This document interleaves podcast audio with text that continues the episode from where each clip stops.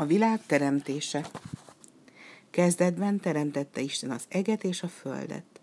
A föld kietlen és puszta volt, és a sötétség uralkodott a mélységben és a föld színén. És azt mondta Isten, legyen világosság.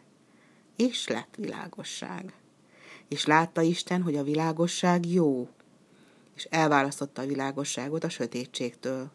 És a világosságot Isten nappalnak nevezte, a sötétséget pedig éjszakának. És azt mondta Isten, gyűjjenek egybe az ég alatt való vizek egy helyre, hogy lássék meg a száraz. És úgy lett. A szárazat pedig elnevezte Isten földnek, a vizet meg tengernek. Aztán azt mondta, hajtson a föld maghozó füvet és gyümölcshozó fát. És úgy lett, és látta Isten, hogy ez jó. Ezek után pedig azt mondta, legyenek világító testek az ég mennyezetén, a nagyobbik világító test a nap uralkodjék a nappalon, a kisebbik a hold pedig az éjszakán, a csillagok sokaságával együtt. És úgy lett, és látta Isten, hogy ez jó.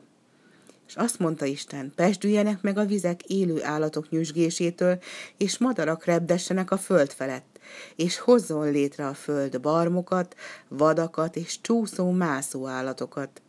És megáldotta őket Isten. Szaporodjatok és sokasodjatok, töltsétek be a tenger vízeit és a földet. És úgy lett.